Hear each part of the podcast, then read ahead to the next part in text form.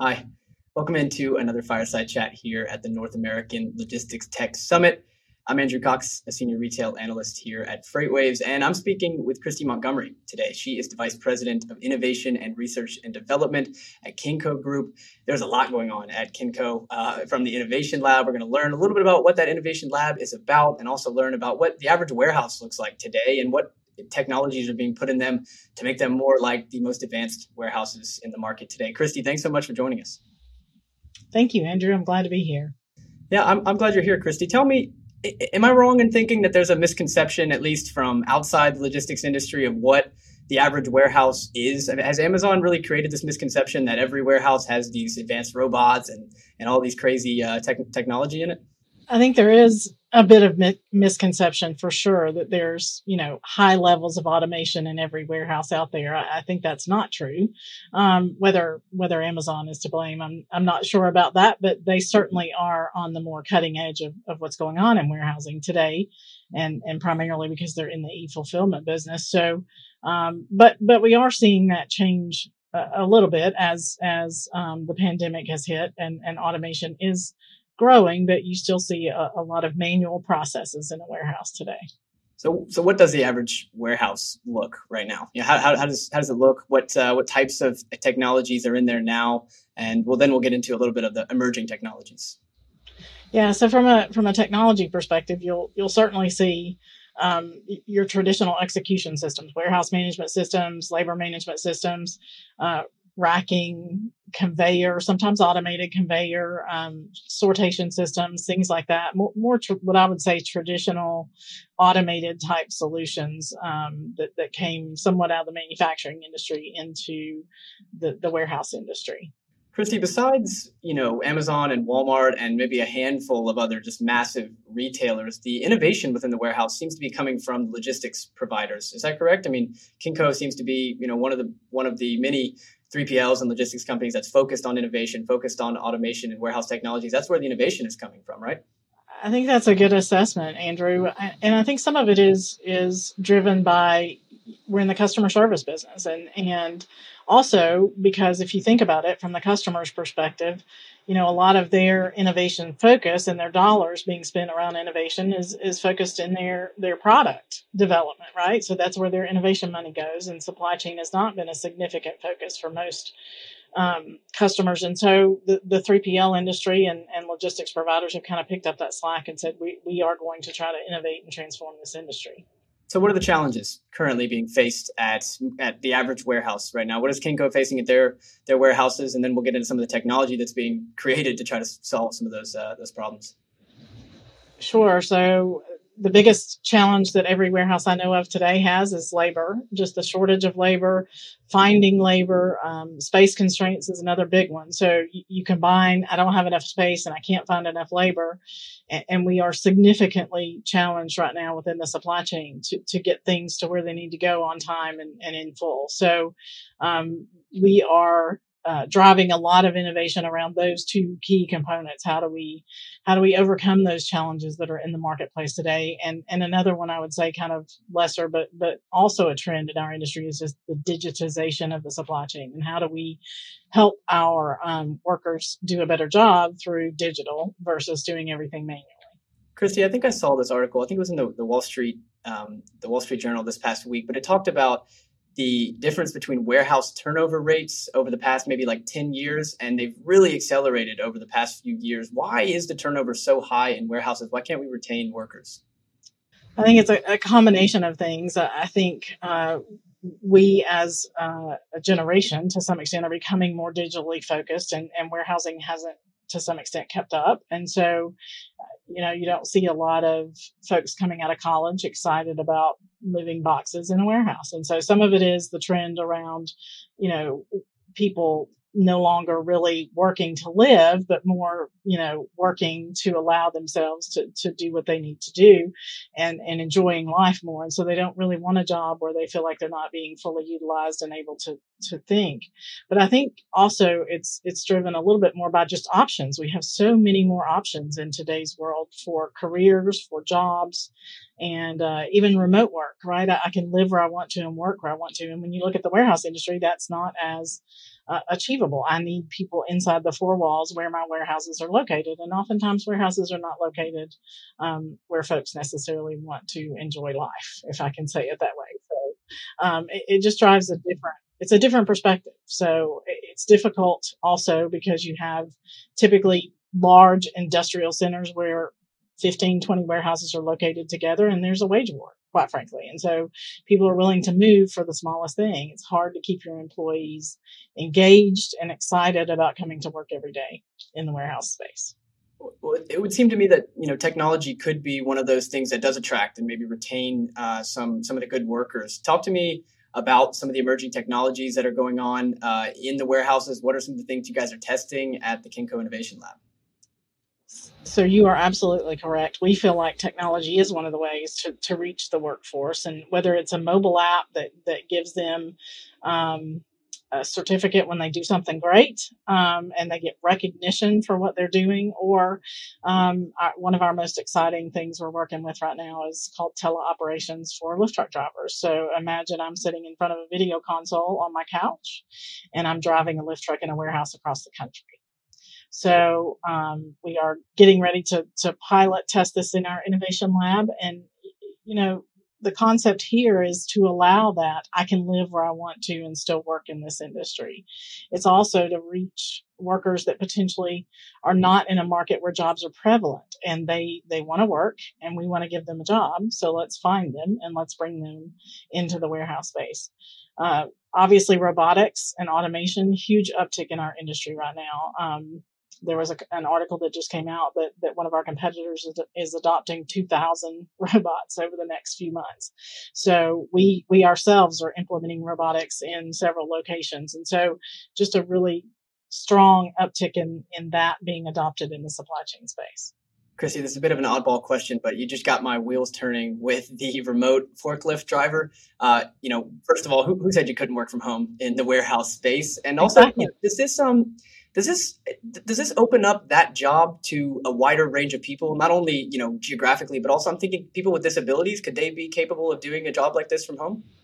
Absolutely. That's one of the target markets for this particular uh, solution. I was talking to one of my customers about this and she was just so excited because her son is deaf and they're afraid to hire him in a warehouse space because they're concerned that he can't hear what's going on around him. Um, and this opens that door for him. He's a he's fully functioning lift truck driver. He has all the certifications. He knows how to do it, but he's having a hard time finding that job because people are worried about the safety aspect. So with sensors and lighting technology, um, he now has the ability to drive a lift, a lift truck in a warehouse and and think about a you know a disabled veteran or a paraplegic or someone like that who would not otherwise have that opportunity. This is this is that way to get them into our world, so to speak. Kristi, true or false? Robots in warehouses decrease the number of jobs in warehouses. I think it would be Pollyanna-ish to say that they do not. However, what I will say is that because the labor market is so tight right now and it is so difficult to find employees that want to work and do a great job oftentimes, um, we look at robotics as a way to augment the great tenured workforce that we do have. And so we, we have a lot of temporary warehouse workers that we're going out to temp agencies and bringing in because we don't have enough folks coming to work. And so, you know, for us, it's, it's filling the gaps. It's, it's looking at how do we, um, how do we achieve the work that we need to achieve? Um, and, and, it's not about cutting heads out of the warehouse. It's more about we don't have enough. And how do we fill those gaps? Because everybody's in the same boat. Everybody's talking to the temp agencies. Everybody's find, trying to hire that next person. And it's just a difficult labor market in most areas of the country. And so we look at it as more how do we offset that labor shortage than we do um, cutting jobs. And we also, you know, we find the opportunity to take that really great warehouse worker and say, how would you like to learn how to be in control of the robot and, and to learn how to ensure that the robot does the workflow properly, right? So upskilling that labor force in that instance is is an opportunity as well. Kenco, a, core tenet of Kenco is taking care of our people, and it always has been for the 70 years we've been in business. So, like I said, I, I would be remiss to say never going to happen that we're going to eliminate a job with a robot, but it is certainly um, much less of a focus for us and not what we seek to do with it. Right. That That makes sense. I was thinking, you know, also along the lines of productivity. Uh, it, it seems logical. The next logical step is that, that these robots would bring productivity gains, whether it's less humans or the same amount of humans or even more humans in there, that these allow humans to be more productive. What are some of the, the productivity gains that you've seen from some of the technologies you guys have implemented or are testing at the lab? That's a great point, Andrew. So most of the robotics that we are putting in, in place in our warehouses are about removing the travel distance. So if you think about a picker that is, you know, in, a set of shelving picking orders and then he walks to the pack station with every bin that he's filled, um, that's thousands of trips a day potentially. And that is wasted time for him to walk from point A to point B. If I can keep him in his shelving units, whether there's three or four aisles, they are picking, picking, picking all day long. And the robots are doing the travel, taking the bins from where he is to the pack out station and coming back with empty bins for him to pick into. Then that is where I've saved a lot of waste in the warehouse. Anytime I can remove travel from the humans and allow robots to do that type of activity, it's, it's highly productive. Yeah, I mean Amazon. I think we you, you, look at Amazon and how they've used Kiva to do something similar. You know, basically move the shelves. You, you see Amazon workers that were once walking 10, 12 miles in a shift now only walking one or two miles, and that's that is a huge benefit to them, and, and it makes it makes the job more attractive, right? We were talking about that earlier, is how some of these technologies can can make this job more attractive to everybody, but especially younger generations who look at that look at that uh, work as as you know something that they're not capable of or something, you know. Right let's uh, let's let's go to consumer trends. Right, we've seen uh, the COVID pandemic has thrown retail into uh, you know upside down. Really changed a lot of the way that retailers operate. Many of them have now focused their stores as fulfillment centers and as you know endpoints where consumers can pick up merchandise. They've they've started leveraging stores in a higher way what changes on the consumer side or you know what are the changes that is happening on the consumer side that are you know converting over into change in the warehouse? How is the how are the warehouses changing within the four walls to adapt to all the change in consumers? I think what we're seeing particularly with a lot of our um, cpg customers uh, in fast moving consumer goods is really you know this this shift to more e-fulfillment e-commerce i want this shipped directly to my home and they're traditionally more retail shipping outlets. And so how do they become more omni-channel, right? How do they have channels that are shipping pallets and cases and, and eaches? And so how do we bring this e-commerce into what we already do and just making that shift to allow for shipping those those individual units that they're just that's just not something they've done before. And so it's driving a lot of that behavior of we now need to rethink our processes within our warehouse. even if you think about a customer that's shipping food and the expiration dates on that food, it's it's much different when I'm shipping a pallet of lettuce versus when I'm shipping a head of lettuce, right? And so now I have to be really mindful of, you know, the eaches that I'm shipping out of the warehouse, and and how do I track that, and how do I make sure that I have all that information at that unit level versus at a broader um, unit of measure. So that's been one of the things that have driven that. Uh, you know, also just uh, smaller quantities, more customization. Uh, users want what they want specifically, and they want it now. So, um, driving faster delivery times, driving more customization, driving you know that look toward omni-channel is really some of those consumer trends that have impacted our customers pretty significantly. Yeah, we've seen a dispersion of endpoints from in retailer supply chains, either to people's homes as people have ordered more online, or to the stores as they have leveraged those stores as fulfillment centers. So that dispersion of endpoints it naturally creates smaller, uh, more rapidly replenished quantities. So I think it really it's been been a boon for LTL thus far. I wanted to ask you uh, about returns because we've gone through uh, the past year. I think I think I see I saw FedEx returns business grew 28% year over year in the first quarter. Um, as people buy more stuff online, we naturally return a lot of stuff. What what are your thoughts on returns? How can we within the warehouse walls and as an industry just do a better job of managing it?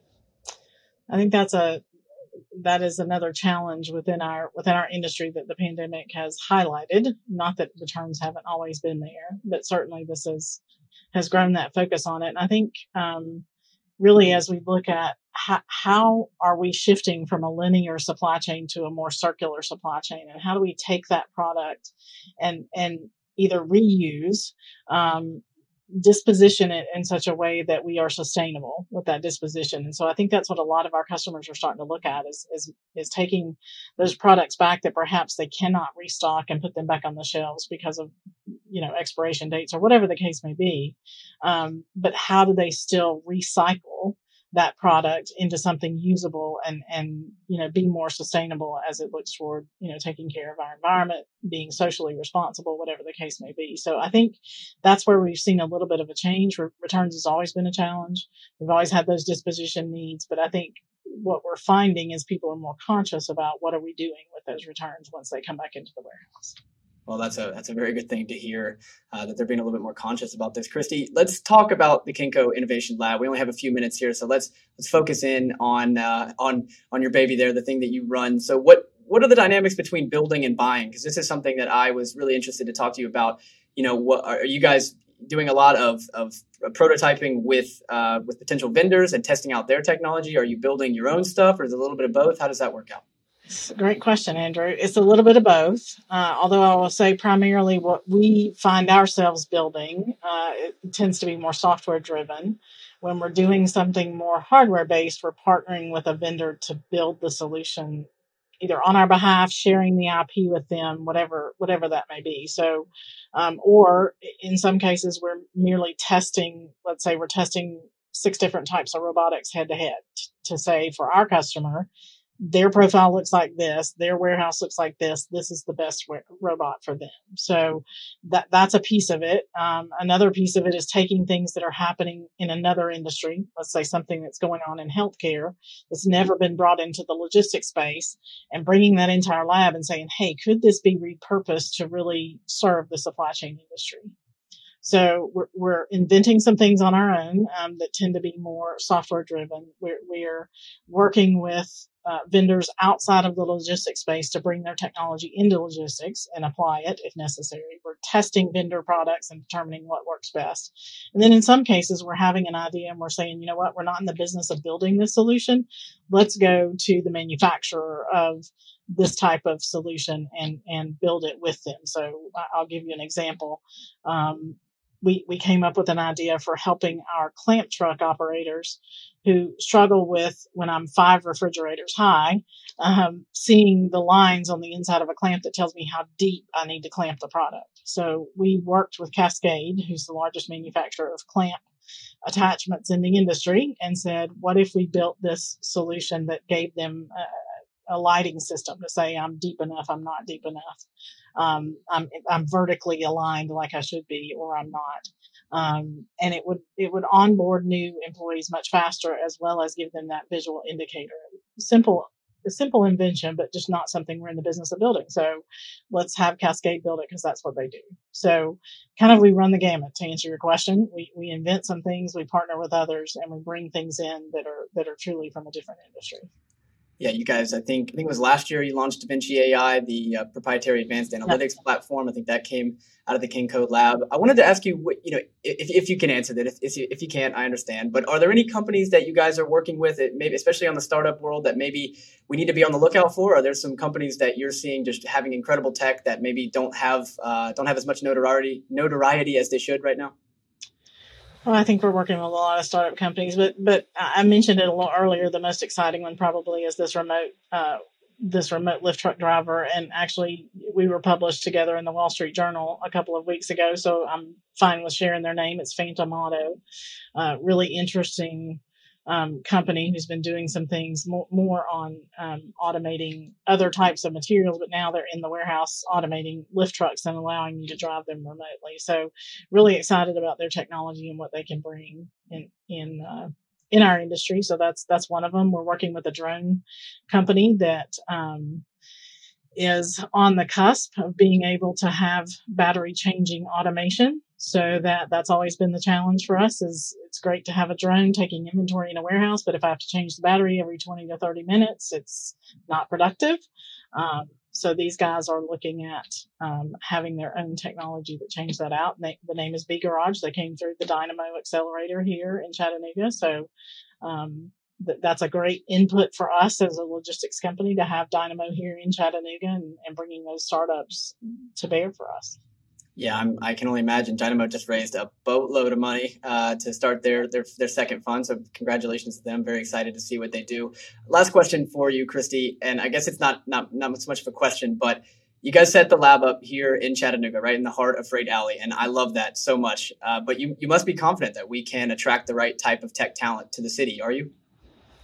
We are very confident. Um, but I also will say that remote work is nothing new. And so I can have talent all over the country that are working for me in my lab. So, um, you know, our, our, travel industry is coming back, fortunately, now coming out of COVID. And so I, I, I, have employees who work for me in Texas. We have employees, you know, in Illinois. We have employees in Indiana. So we, um, obviously, you know, love to find the talent right here in Chattanooga and have them working at the corporate office, but I can find talent all over the country. But I will say that our our IT and technology group at Kenco and um, our innovation group and our engineering group, the three groups there together, I believe, you know, and our data science team kind of mixed in there are second to none. So I'm, I'm pretty proud of, of what we Kenco have been able to attract to the Chattanooga area. And I know FreightWaves has done a great job as well. And I feel like, you know, several other companies, Covenant, and I can name, I could name a number of them here in town, but I, I do feel like we have a great pool of tech talent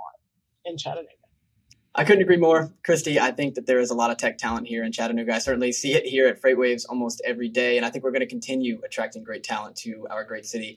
Kristi, thank you so much for taking the time out of your busy schedule. Anybody that wants to learn more about the lab or learn more about you or Kenco, where should we send them? Uh, www.kencogroup.com is our website, and we would love to have them come check us out. And thank you so much, Andrew, for the opportunity to talk to you. Absolutely. Thank you so much, Kristi. Go check it out. A lot going on at the Innovation Lab from drones to augmented reality to vision picking, automation. There is a lot being tested there. So, a lot of good technology that is going to be coming out of Kenco over the next couple years. Very excited to watch it. All right, that's been it for this talk with Miss Kristi Montgomery. We've got a lot more, though. Don't go anywhere.